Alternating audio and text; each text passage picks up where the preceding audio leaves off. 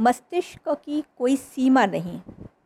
जब तक सीमा स्वीकार न कर ली जाए और संपन्नता तथा विपन्नता हमारी सोच की उपज है। नमस्कार, मैं प्रगति। आज के पॉडकास्ट में आपको कुछ ऐसे प्रश्न करना सिखाऊँगी अपने आप से, जिनके जवाब यदि आपने खोज लिए तो आप असंभव कार्य संभव कर सकते हैं। उस दिशा में आप आगे बढ़ सकते हैं। रोज़मर्रा के जीवन में हम दो बड़ी समस्याओं के शिकार हो रहे हैं।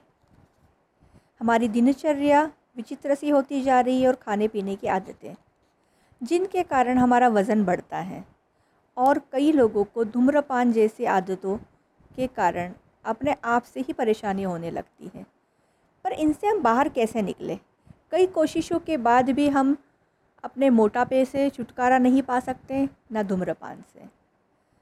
आपने अनेक बार अपना वज़न घटाने की कोशिश की होगी, लेकिन हर बार हो सकता है असफलता ही हाथ लगी होगी। उसका कारण क्या है? हमें क्या पसंद है? इसके ऊपर हम ध्यान देते हैं। बल्कि हमें अपने आप से प्रश्न करना चाहिए, किस भोजन से मुझे ताकत मिलेगी?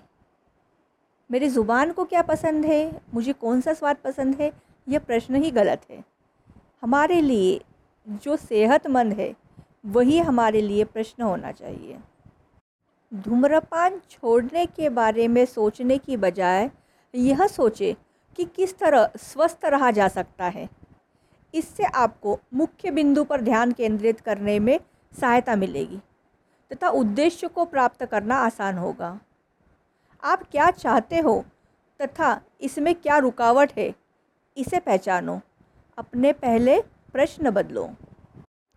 प्रश्नों में बदलाव आपकी गलत आदतों में बदलाव लाएगा तथा आपके जीवन की गुणवत्ता में सुधार लाएगा।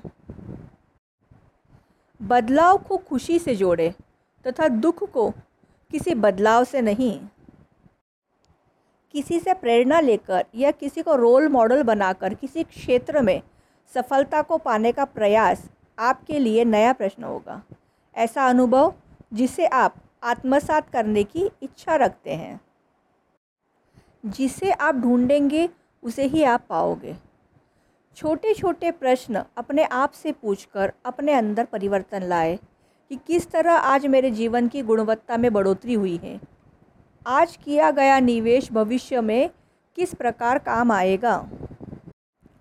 कोई भी नकारात्मक या गलत चीज़ों की तरफ़ हम जब आकर्षित होते हैं तो अपने आप से प्रश्न कीजिए, इसमें क्या खासियत है? मैं क्यों इस गलत चीज़ की तरफ़ आकर्षित हो रहा हूँ?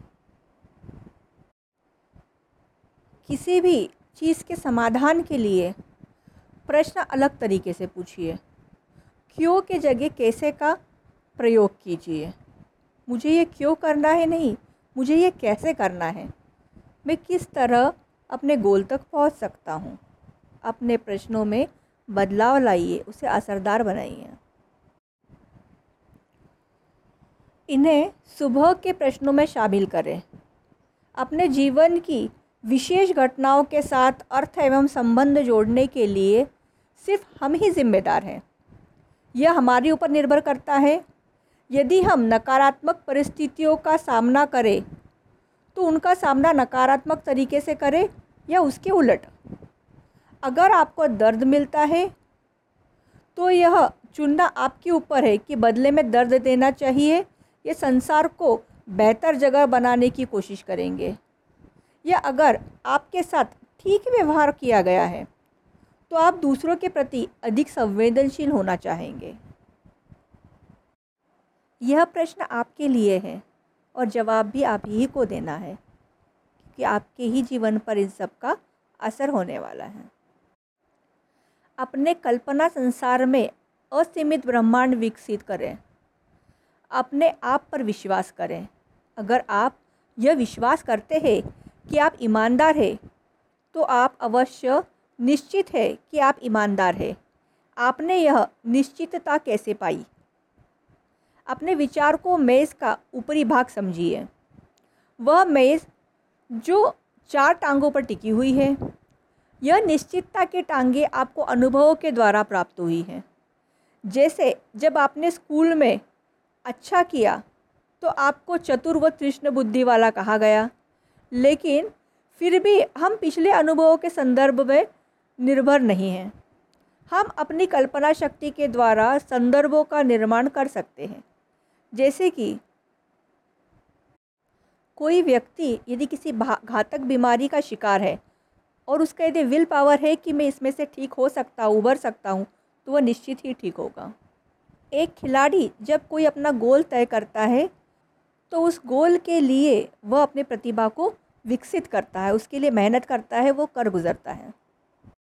इस तरह आप जो चाहो वो अपने इच्छा शक्ति के ऊपर काबू कर कर उसका प्रयोग कर कर अपने जीवन में हासिल कर सकते हैं।